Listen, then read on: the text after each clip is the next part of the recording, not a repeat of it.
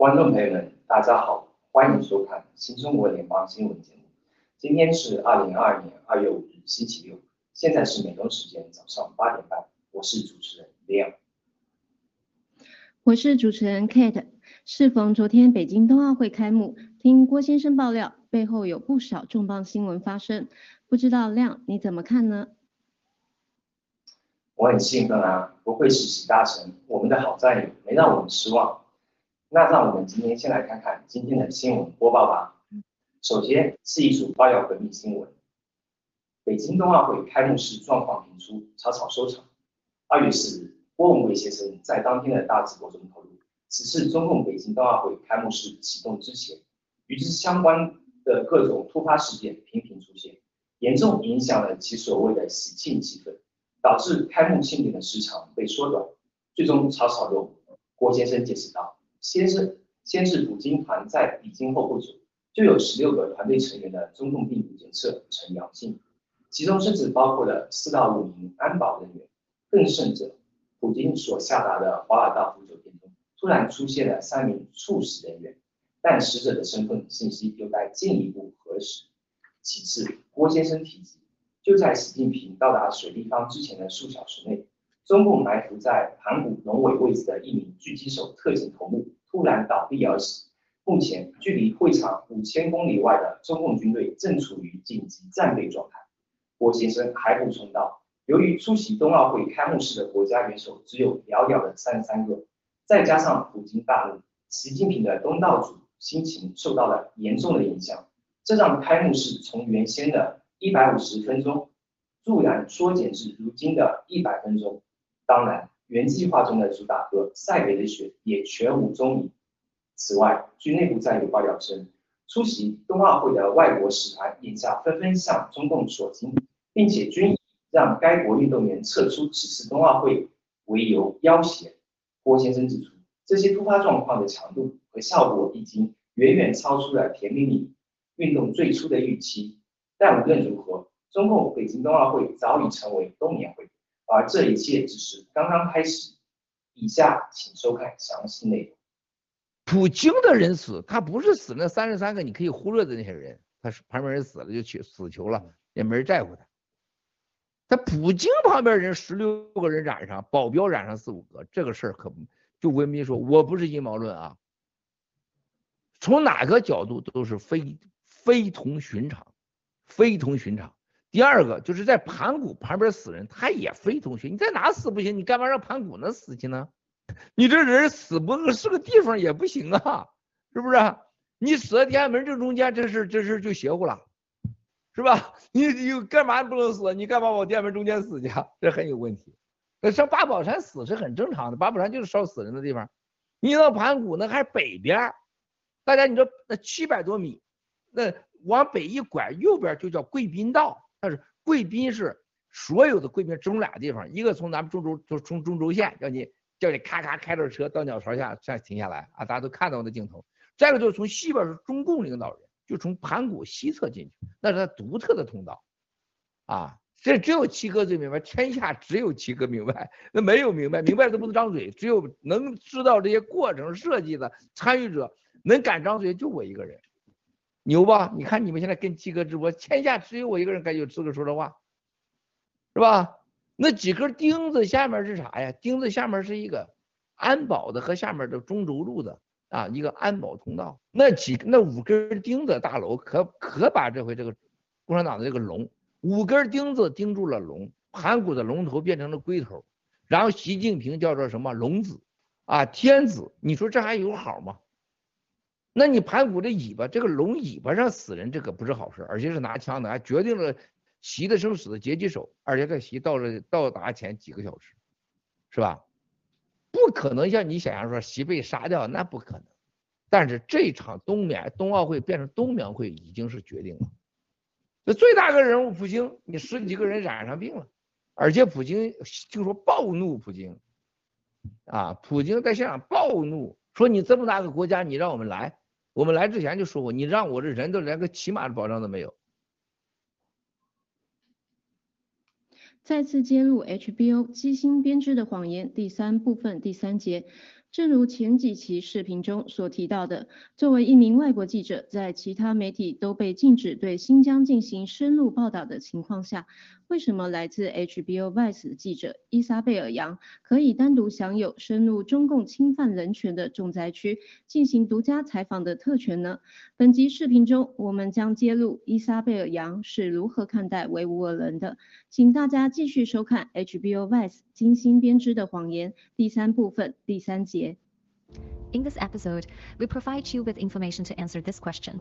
Why was Isabel, a foreign journalist, given a special privilege to report on Xinjiang in her 2019 Vice documentary, while others were banned? We divided our answer into four parts. Part 3. How does Isabel see Uyghurs? Underneath the same self-promoting post on Reddit, where Isabel claimed that she is Vice News correspondent and went undercover in Xinjiang to report on government oppression of the Uyghurs. A person asked her the following question. What is China's reasoning for doing this? Here is Isabel's answer. China says their policies in Xinjiang are for national security reasons. There have been a number of violent riots over the last decade, and some Uyghurs have joined various terrorist groups in the Middle East. Didn't she just reiterate the CCP's propaganda? National security, violent riots, terrorists are all the key words of the party narratives. Isabel scored on all of them. Another person on Reddit called Isabel out by asking these three questions. Do you think the current style of reporting on this issue is fair and comprehensive? Do you think there is room for improvement in the fair coverage of these stories? Do you think providing more background information on these stories will provide a more comprehensive view for us readers? These were good and fair questions from whom did not know Isabel's connection with the CCP. Of course, Isabel ignored all of them. In 2020, Isabel published two Vice reports on Xinjiang in February and April respectively, after the U.S. officially declared the CCP's activities in Xinjiang as genocide against Uyghurs and crimes against humanity. Her perfunctory reports were valueless. The only purpose of these reports were to label themselves as righteous people who care about Xinjiang and human rights topics, delivering a false impression of an objective and neutral media. So Vice and Isabel can continue to deceit and manipulate audiences and sell their influence to the CCP for money. The following part that we're about to show you got cut out from the original Vice documentary. Miles looked right into the eyes of a liar and said, 这就是你们这些糟糕的媒体出卖你们的良知，包括你们 HBO Voice，你们从来不去讲这些，因为你们怕共产党，因为你们需要钱，因为钱你们出卖了良知，所以采访完以后继续递给我公会。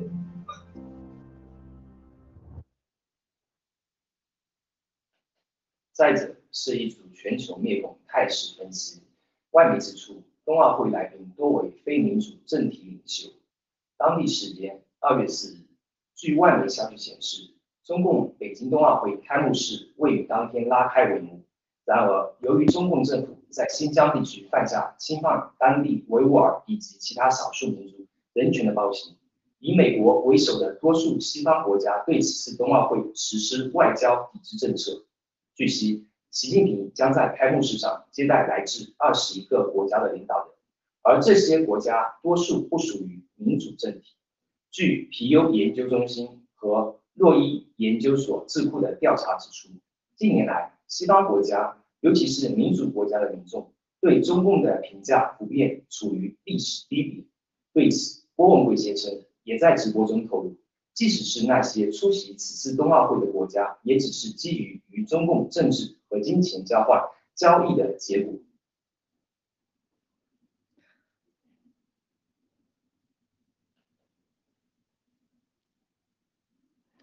印度就冲突事件指责中共大外宣虚假信息。当地时间二月三日，印度媒体再次报道了有关二零二一年的中印边境冲突以及中共北京冬奥会火炬手齐发宝的相关信息。印度媒体指责称，中共政府通过其大外宣手段向中国民众和世界传递虚假消息，更甚者，中共还大肆篡改历史，以掩盖其惨绝人寰的恶行。以下请收看详细内容。Do you know what's the best thing about propaganda? It's flexibility. You're lying anyway, so facts don't matter. You can change your narrative, alter the facts. Basically, it's no holds barred. Case in point, China. Let me take you back to June 2020. Chinese and Indian soldiers clashed in Galwan Valley. The Indian Army announced that 20 soldiers were killed in action. What about China? Nothing. There was absolute silence on Chinese casualties. American intelligence reported 35 deaths. Russian state media said 45, but Beijing was silent. Do you know why? Because it was a bad look for China. The mighty PLA given a bloody nose by India. Not the best headline for them. So China decided to ignore their dead soldiers, pretend like they never existed. That silence was also propaganda.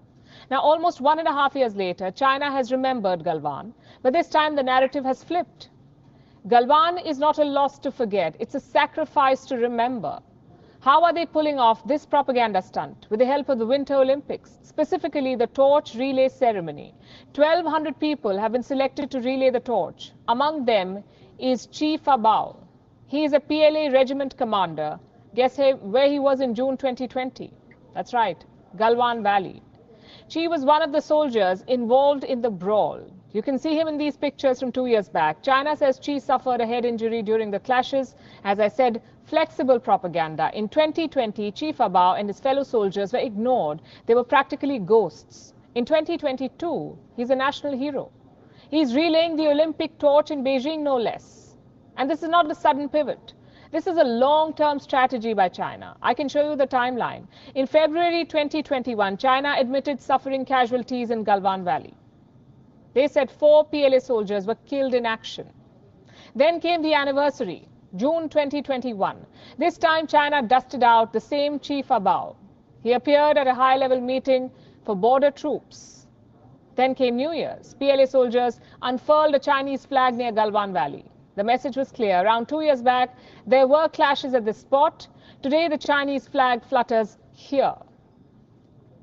It's a classic propaganda strategy. Turn your failures into victory. China has done that before. Just think about the Tiananmen Square massacre. Hundreds, possibly thousands of Chinese students were killed by the state. You know that. I know that. But what about a Chinese teenager? Textbooks in China rarely mention the massacre. When they do, the protesters are the villains. They're portrayed as extremists who threaten China. Now, Beijing is doing the same in Hong Kong. The annual Tiananmen Vigil has been banned. Textbooks have been censored. Memorials have been removed. The same thing has, has been done to the Japanese invasion and to the great famines under Mao Zedong, simply wiped out from history. China can do this because they control the media. Your schools, your newspapers, everything is controlled by the state. With that kind of power, you can easily alter facts. All you need is time. Galwan Valley is a perfect example of this strategy. It was downplayed in 2020, acknowledged in 2021, and now canonized in 2022. Who knows? Maybe it will make it to Chinese textbooks. Galwan will be rebranded as a successful Chinese conquest. It may not happen in this decade or the next, but China is notorious for playing the long game.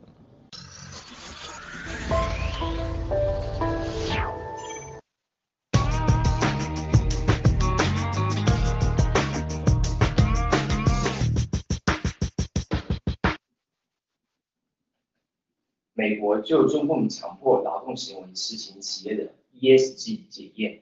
二月三日，据当地媒体消息显示，美国联邦政府即将根据一项旨在阻止中共强迫劳动的法案，要求当地公司对其各自的全球供应链进行更加严格的审查。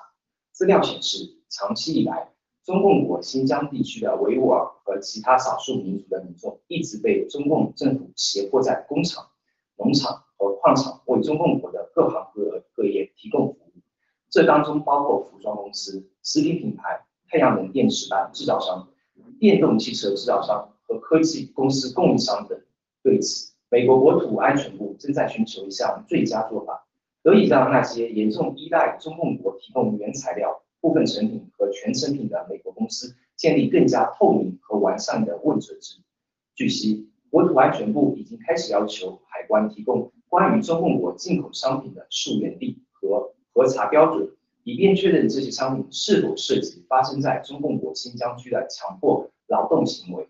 此外，美国公司还将在其 ESG 表现方面进行调整，即在环境、社会和公司治理层面审查其供应链中是否出现强迫劳动现象。这些审查项目包括劳工标准、劳工实践。水、碳以及其他自然资源的投入和人权等因素。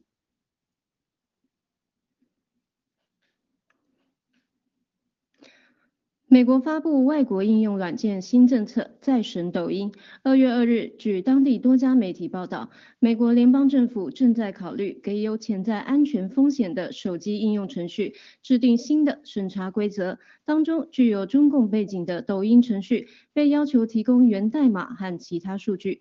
据悉，此项政策将赋予政府对那些可能造成国家安全威胁的应用程序更大监督权。为此，政府或相关部门需要根据一套风险标准来评估某应用程序是否为外国对手所拥有和控制。或者受其管辖和指示，其中需要被评估的行为包括该软件是否可被用于监控或实行间谍活动，以及是否可以被用于军事情报收集或扩散活动。早先，美国政府一直在评估抖音与中共的关系，加之该公司内部人员曾透露，抖音公司位于北京的总部对其产品拥有最终的决策权。因此，川普政府先前一度尝试禁止抖音在美国的运行。据报道，目前美国商务部的提案明确指出，抖音的母公司字节跳动总部位于中共国，其实已经可被看作是隶属于外国对手的应用软件。商业利益集团正有说美国剥离对中共贸易。二月三日，据相关媒体消息显示。美国的商业利益集团正在有说美国的立法者删除那些可能损害本土企业但有利于中共贸易的法案，同时，他们希望政府可以审查美国个人或机构在中共国的私人投资，并对来自中共国的货物征收新的关税。该商业集团指出，众议院法案中的某些贸易政策会损害美国在当地的企业，并把额外的成本转嫁给美国消费者。特别是美国将军事和医疗设备等关键物资的生产转移到中共国和俄罗斯等敌对国家，这会使美国企业难以在全球市场上竞争、成长和扩张。为此，该集团提出，政府应当减缓在中共国的投资，并重新评估那些在中共国开展业务的美国公司。目前，中共国在半导体和呼吸机等关键物资方面已经对美国造成了国家安全威胁。另一方面，该集团也强调，美国当前对中共国商品的征税方式存在巨大的漏洞，而中共政府可借由这些漏洞逃避美国的关税和监督，从而使那些非法和有害商品更容易进入美国。尤其是涉及强迫劳动和知识产权的盗窃的产品，正在严重威胁着美国的经济和国家安全。据了解，拜登政府已经逐步重视针对中共贸易竞争的立法。以便推动美国制造业的发展和修复供应链，消息称，拜登政府正在督促立法者尽快完成相关法案的设立。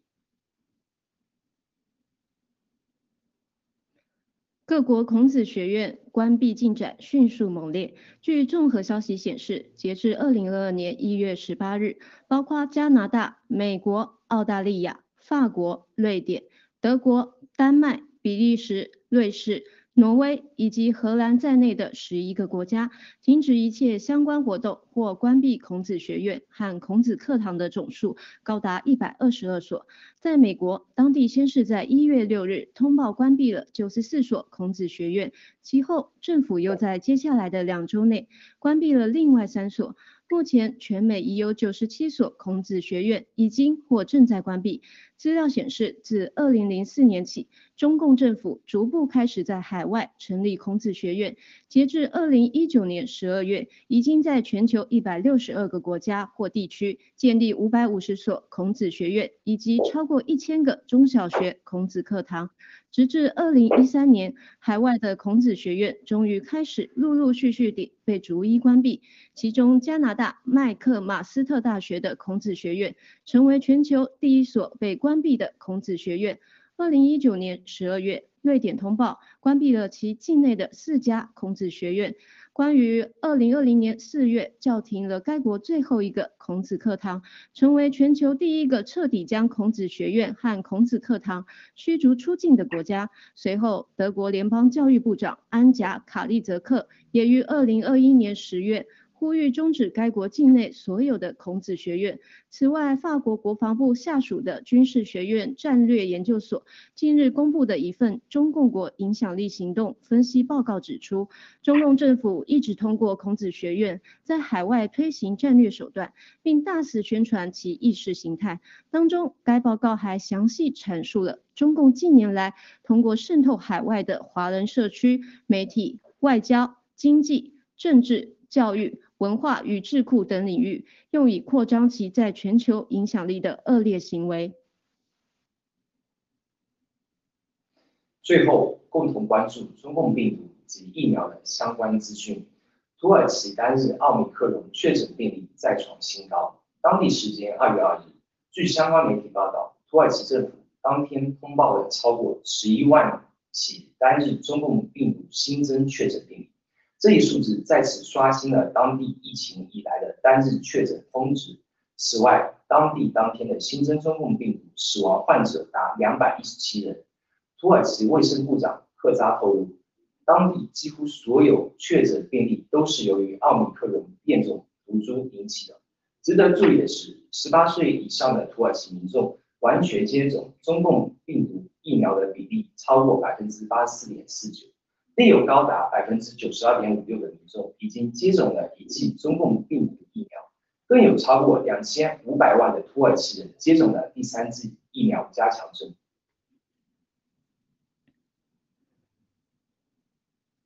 麦卡洛博士欧洲议会作证，呼吁立即停止疫苗。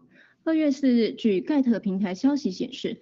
美国内科博士、心脏病及流行病学专家彼得·麦卡洛近日在欧洲议会上作证时呼吁，全世界所有的卫生机构和政府都应该支持中共病毒的早期治疗，并停止向公众提供错误信息。此外，全球应立刻取消中共病毒疫苗的接种工作。麦卡洛医生证实，科学研究已经明确指出，中共病毒疫苗无法阻止中共病毒的感染，也不可能达到减少与病毒相关疾病传播的结果。为此，全球各国的强制疫苗令应当被立刻取消，同时，所有市面上的中共病毒疫苗需要被立刻召回，并进行彻底的安全性审查。麦卡洛医生也提到。医护人员需要得到来自政府的全面支持，用以为当前的高危患者提供各种形式的治疗方式。更为重要的是，无论在何种情况下，医生们都不能因治疗患者而遭受压力、胁迫或报复。麦卡洛医生也警告称。各国政府的中共病毒疫苗接种延长了疫情肆虐的时间，且大量的事实表明，目前推行的大规模疫苗接种计划导致了更多的感染病例和更高的死亡率。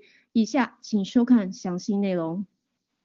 Uh, it's clear the science is settled. Uh, the vaccines are not working. They don't stop COVID 19. Uh, they don't reduce transmission. They don't reduce uh, outcomes related to COVID-19. Uh, it, it's clear that the vaccine mandate should be dropped. The current vaccine should be pulled off the market for a thorough safety review.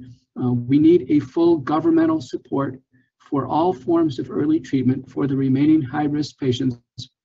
Uh, and that includes all the new drugs that we have available. Uh, we need full governmental support from that.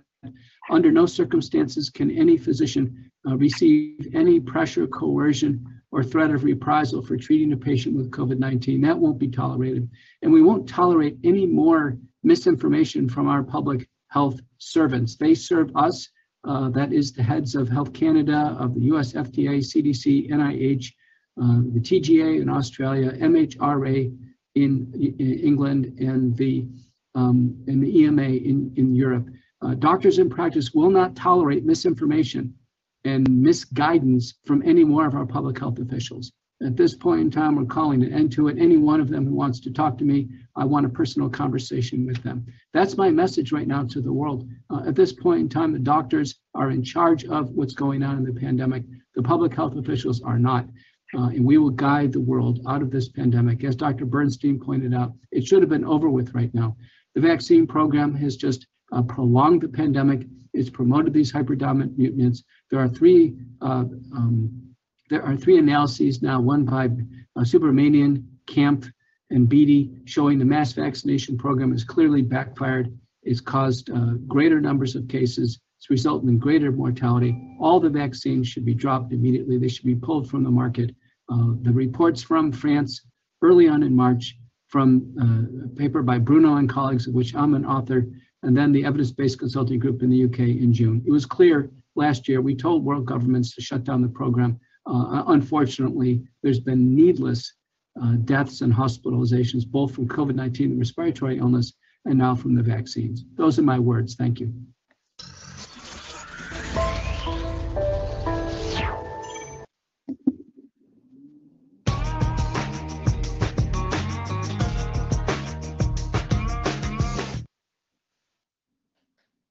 生素 D 与自然免疫被证实在疫情中更有效。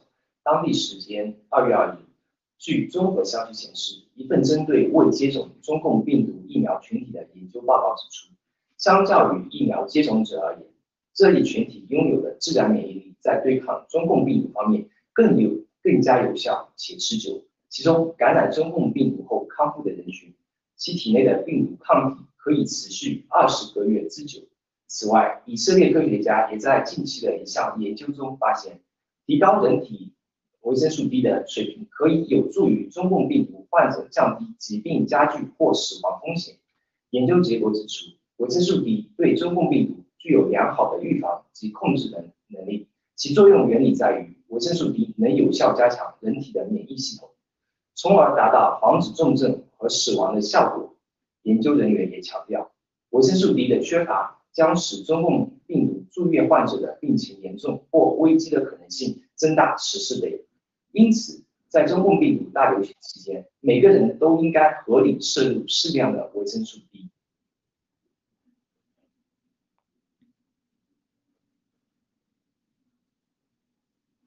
以上是今天的新闻播报内容，谢谢大家的收看，我们下次见。